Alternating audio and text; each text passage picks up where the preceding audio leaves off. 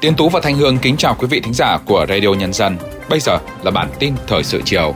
Bản tin chiều nay thứ tư ngày 24 tháng 1 sẽ có những nội dung chính sau đây. Thủ tướng Phạm Minh Chính hội kiến Tổng thống Đức Frank-Walter Steinmeier Sẽ xử nghiêm ngân hàng để ATM hết tiền dịp Tết. thực phẩm dịp Tết nguồn cung và giá cả ổn định. Nhiều nước trên thế giới đối mặt với làn sóng Covid-19 mới. Sau đây là nội dung chi tiết. Tối 23 tháng 1 tại Nhà hát lớn Hà Nội, Chủ tịch nước Võ Văn Thưởng và phu nhân chủ trì chiêu đãi trọng thể Tổng thống Đức Frank-Walter Steinmeier và phu nhân. Phát biểu tại chiêu đãi, Chủ tịch nước Võ Văn Thưởng nhấn mạnh chuyến thăm Việt Nam của Tổng thống Đức vào tháng đầu của năm mới 2024 và bên thềm Tết cổ truyền của dân tộc Việt Nam mang đến cho Việt Nam những tình cảm hữu nghị ấm áp và niềm tin tốt đẹp vào tương lai tươi sáng của quan hệ hai nước. Sau chiều đãi, Chủ tịch nước và phu nhân mời Tổng thống Cộng hòa Liên bang Đức Frank-Walter Steinmeier và phu nhân cùng đoàn cấp cao hai nước thưởng thức chương trình nghệ thuật do Học viện Âm nhạc Quốc gia Việt Nam thể hiện. Sáng nay ngày 24 tháng 1, Thủ tướng Phạm Minh Chính đã hội kiến với Tổng thống Đức Frank-Walter Steinmeier nhân dịp chuyến thăm cấp nhà nước tới Việt Nam. Để đẩy mạnh hợp tác song phương đang phát triển tốt đẹp, hai nhà lãnh đạo nhất trí tăng cường trao đổi đoàn các cấp, nhất là cấp cao, tiếp tục phối hợp ủng hộ lẫn nhau trên các diễn đàn đa phương, nhất trí tăng cường khuyến khích doanh nghiệp Đức đầu tư vào Việt Nam, nhất là trong lĩnh vực Đức có thế mạnh như năng lượng, đường sắt, thiết bị y tế, dược phẩm và hạ tầng. Sáng cùng ngày tại nhà Quốc hội đã diễn ra lễ trao huân chương mặt trời mọc đại thập tự hạng nhất của chính phủ Nhật Bản tặng nguyên Chủ tịch Quốc hội Nguyễn Thị Kim Ngân. Tham dự buổi lễ có Chủ tịch Quốc hội Vương Đình Huệ. Tại buổi lễ, thay mặt nhà vua và chính phủ Nhật Bản, Đại sứ Nhật Bản tại Việt Nam Yamada Takio đã công bố quyết định và gắn huân chương mặt trời mọc hạng nhất đại thập tự tặng nguyên Chủ tịch Quốc hội Nguyễn Thị Kim Ngân. Chủ tịch Quốc hội Vương Đình Huệ đã tặng hoa chúc mừng nguyên Chủ tịch Quốc hội Nguyễn Thị Kim Ngân. Thống đốc Ngân hàng Nhà nước Việt Nam Nguyễn Thị Hồng vừa có công điện yêu cầu các đơn vị thuộc Ngân hàng Nhà nước, tổ chức tín dụng, chi nhánh ngân hàng nước ngoài, tổ chức cung ứng dịch vụ trung gian thanh toán tăng cường các biện pháp bảo đảm đón Tết Nguyên đán lành mạnh, an toàn và tiết kiệm. Giám đốc Ngân hàng Nhà nước chi nhánh tỉnh thành phố cần phải tăng cường kiểm tra đột xuất và xử lý nghiêm trường hợp phòng giao dịch chi nhánh để ATM thiếu tiền không hoạt động do lỗi chủ quan của ngân hàng dịp Tết. Bộ trưởng Bộ Giao thông Vận tải vừa ký ban hành chỉ thị số 01 về việc đẩy nhanh tiến độ thực hiện, giải ngân kế hoạch đầu tư công năm 2024 nhằm triển khai các dự án đáp ứng tiến độ, chất lượng, phấn đấu giải ngân trên 95% kế hoạch được giao năm 2024, bảo đảm công khai, minh bạch, không tiêu cực, thất thoát, lãng phí trong quá trình thực hiện.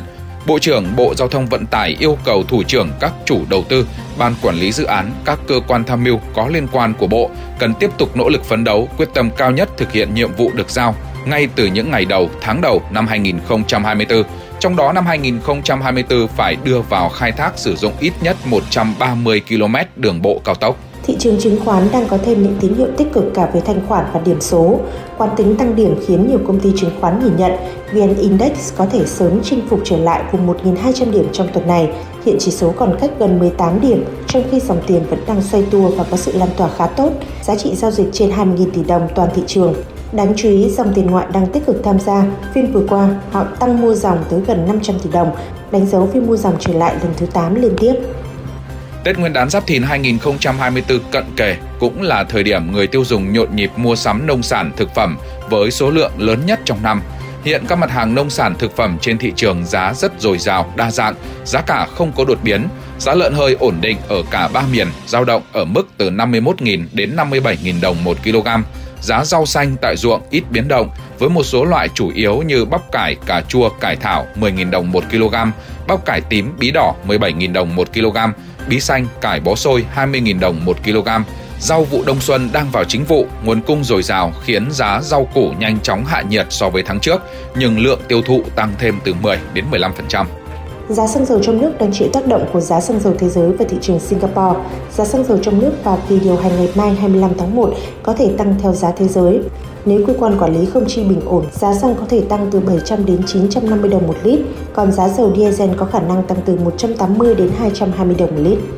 Tối 23 tháng 1, Tòa án Nhân dân cấp cao tại Hà Nội đã tuyên án phúc thẩm vụ án sản xuất mua bán hơn 9,4 triệu quyển sách giả xảy ra tại công ty In và Văn hóa Truyền thông Hà Nội, công ty Phú Hưng Phát, đội quản lý thị trường số 17 Hà Nội và Tổng cục Quản lý thị trường.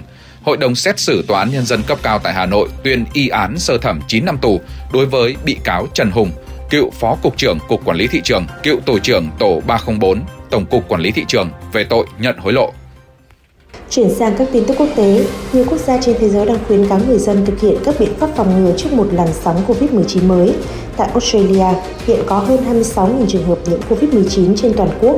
Số ca nhiễm COVID-19 ở Australia đã tăng đột biến kể từ đầu tháng 12 năm 2023 là do chủng virus mới JN.1 có nguồn gốc từ biến thể Omicron. Chính phủ Bangladesh cũng vừa xác nhận sự xuất hiện của biến thể phụ JN.1 gây dịch COVID-19 ở quốc gia Nam Á này. Biến thể JN.1 được tìm thấy ở 5 bệnh nhân COVID-19 không đi du lịch. Chính phủ Bangladesh đã lên kế hoạch tiêm liều thứ tư cho người dân của nước này trong năm nay. Mỹ ghi nhận hơn 29.000 ca nhập viện để điều trị COVID-19 trên khắp nước Mỹ từ ngày 17 đến ngày 23 tháng 12 năm 2023, tăng hơn 16% so với tuần trước đó. Tại Anh, trong tuần đầu năm 2024, trung bình hơn 3.000 người mắc COVID-19 nhập viện mỗi ngày, cao hơn 68% so với đầu tháng 12 năm 2023. Tại Italia, số người nhiễm COVID-19 tăng cao trong hai tuần cuối năm 2023 với tỷ lệ lây nhiễm là 17,7 trên 1.000. Hội đồng Bảo an Liên Hợp Quốc đã nhóm họp để thảo luận về cuộc khủng hoảng ngày càng nghiêm trọng ở giải Gaza cũng như toàn bộ khu vực Trung Đông. Cuộc họp diễn ra trong bối cảnh Israel tiếp tục chiến dịch quân sự quy mô lớn, số người thương vong tăng lên mỗi ngày, bất ổn đang lan rộng và cộng đồng quốc tế khẩn thiết kêu gọi các bên liên quan đạt được một lệnh ngừng bắn ngay lập tức. Theo kết quả kiểm phiếu sơ bộ trong cuộc bầu cử sơ bộ của Đảng Cộng hòa tại bang New Hampshire, cựu Tổng thống Mỹ Donald Trump giành số phiếu cao hơn so với ứng cử viên Nikki Haley. Điều này giúp ông củng cố thêm vị thế người dẫn đầu rõ ràng cho đề cử Tổng thống năm 2024 của Đảng Cộng Hòa. Với chiến thắng ở New Hampshire và chiến thắng trước đó trong cuộc họp kín ở bang Iowa, ông Trump hiện đã đứng đầu hai cuộc tranh cử đầu tiên của năm bầu cử 2024. Quốc hội Thổ Nhĩ Kỳ đã phê chuẩn đề xuất trở thành thành viên NATO của Thụy Điển sau hơn 4 giờ tranh luận, giải quyết rào cản lớn cuối cùng đối với việc mở rộng liên minh quân sự phương Tây sau 20 tháng chỉ hoãn.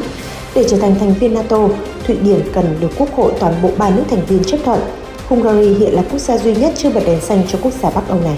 Từ ngày 1 tháng 7, du khách đến Phú Sĩ, Nhật Bản sẽ phải trả tiền để leo núi nhằm bảo vệ địa điểm này khỏi tình trạng quá tải. Mức phí cụ thể chưa được công bố. Số tiền thu được sẽ sử dụng để xây các nhà trú ẩn dọc con đường đề phòng núi lửa phun trào và hỗ trợ khách nghỉ ngơi khi leo núi. Năm 2023, hơn 221.000 lượt người đã lên núi Phú Sĩ. Lượng du khách tăng đột biến dẫn đến rác thải tích tụ khối lượng lớn trên đường mòn cũng như ùn tắc dẫn đến tai nạn, thương tích cho người leo núi. Giữa bộn bề công việc, giữa những áp lực của cuộc sống, đôi khi chúng ta bỏ lỡ những dòng thông tin hữu ích trong ngày. Hãy để Radio Nhân dân giúp bạn tiếp cận với những thông tin để mỗi phút chúng ta không bỏ qua bất cứ một thông tin quý giá nào. Bật Radio Nhân dân vào mỗi buổi sáng và chiều trên các nền tảng số hiện đại nhất để cập nhật những tin tức chính xác và hữu ích. Radio, Radio Nhân, dân, đồng, đồng hành cùng bạn, dù bạn ở đâu. Nguồn nhân lực y tế chất lượng cao ở miền núi, vùng sâu, vùng xa luôn là bài toán khó đối với ngành y tế các tỉnh miền núi. Thế nhưng, từ khi đề án thí điểm bác sĩ trẻ tình nguyện về vùng sâu vùng xa, vùng biên giới hải đảo, ưu tiên 62 huyện nghèo được triển khai, thì y tế đã có nhiều thay đổi, ghi nhận tại huyện Bảo Lạc, tỉnh Cao Bằng. Mang thai ngồi ngược lại nhập viện muộn khi chuyển dạ, thay vì phải chuyển lên bệnh viện tuyến trên cách hơn 3 tiếng đi đường, chị Hoàng Thị Như đã được bác sĩ Lục Thị Sinh thực hiện phẫu thuật ngay tại Trung tâm Y tế huyện Bảo Lạc, tỉnh Cao Bằng. Chị cho biết. Chuyển đi xa xôi thì rất là khó khăn ạ. Rất là mong muốn cho các bác sĩ mổ cho em nhanh, không thì sợ con thai ngôi ngược nữa thì sợ đẻ không được. Nhiều ca khó như u nang buồng trứng, chiều ngoài tử cung, thai ngược, nhiều trường hợp chuyển dạ nhập viện muộn cũng đã được xử trí ngay, điều mà trước đây các bác sĩ trẻ như chị Sinh không dám nghĩ đến. Cái khoảng thời gian trước khi đi học ấy, thì có thể là khi mà mình nhìn thấy bệnh nhân mình còn hơi lo sợ một tí, có thể là nhìn thấy hoặc là ừ, có thể mình sẽ chưa biết cách xử trí. Nhưng mà khi đi học về được sự hướng dẫn của các thầy, các cô và các ừ, các bác sĩ của cái bệnh viện của bệnh viện à, đại học của bệnh viện à, phụ sản Hải Phòng ấy, thì à, đến bây giờ hiện tại thì có thể là gọi là tự tin hơn một tí khi gặp bệnh nhân và có thể à, tự tin là mình sẽ xử trí được tốt cái một cách tốt nhất của bệnh nhân đến. Bác sĩ Lục Thị Sinh, Lý Văn Học là hai trong số 7 bác sĩ của Trung tâm Y tế huyện Bảo Lạc được cử tham gia vào đề án 585 thí điểm bác sĩ trẻ tình nguyện về vùng sâu vùng xa, vùng biên giới hải đảo, ưu tiên 62 huyện nghèo được đào tạo bài bản theo chương trình đặc biệt, một thầy kèm một trò theo hướng cầm tay chỉ việc trong 24 tháng liên tục. Tinh thần nhiệt huyết với nghề đã gắn kết các bác sĩ trẻ với người bệnh. Hàng loạt các bệnh khó, nguy cấp đã được xử trí ngay tại trung tâm. Bác sĩ Lý Văn Học chia sẻ. Khi đi học dự án thì à, chúng tôi cũng nếu mà nói về cái kiến thức chuyên khoa sâu thì chúng tôi chưa có. Còn đến lúc đã học xong rồi thì uh, chúng tôi về thì chúng tôi cũng có thể là uh, nâng cao được cái, cái cái chuyên môn sâu của mình. Thường thì đồng bào đây thì vào viện rất là muộn. Tức là khi mà đã đau không chịu được rồi thì mới đến viện. Thì thường thì uh, bị như kiểu viêm ruột thừa ấy thì thường sẽ uh, viêm phúc mạc rồi Bác sĩ chuyên khoa Lý Văn Thì, Phó Giám đốc Trung tâm Y tế huyện Bảo Lạc, tỉnh Cao Bằng cho biết, trước đó, trung tâm đã được tiếp nhận một bác sĩ trẻ tình nguyện về đây công tác trong 3 năm. Để nguồn nhân lực chất lượng cao được bền vững, 7 bác sĩ trẻ của trung tâm đã được cử tham gia đề án với các chuyên khoa mũi nhọn, hồi sức cấp cứu, nội, ngoại, nhi, xét nghiệm, sản, truyền nhiễm. Thì phải nói từ khi mà có cái dự án này hỗ trợ thì đi đào tạo được bằng này bác sĩ thì về chủ yếu là là những cái chuyên môn mũi nhọn các cái khoa khoa mà gọi là cần thiết đối với các cái huyện đó thế thì cũng là thực hiện được cái nhiều cái cái kỹ thuật mà trong cái phân tuyến kỹ thuật thì chúng ta cũng làm được trên tầm độ 80 trên 80 phần trăm rồi trong tương lai thì chắc chắn là nó cũng sẽ cải thiện dần được coi là bước đột phá của ngành y trong đảm bảo nguồn nhân lực có trình độ chuyên môn kỹ thuật cao. Dự án 58 năm đã giúp cho cơ sở y tế vùng cao này bắt đầu hái được những trái ngọt đầu tiên.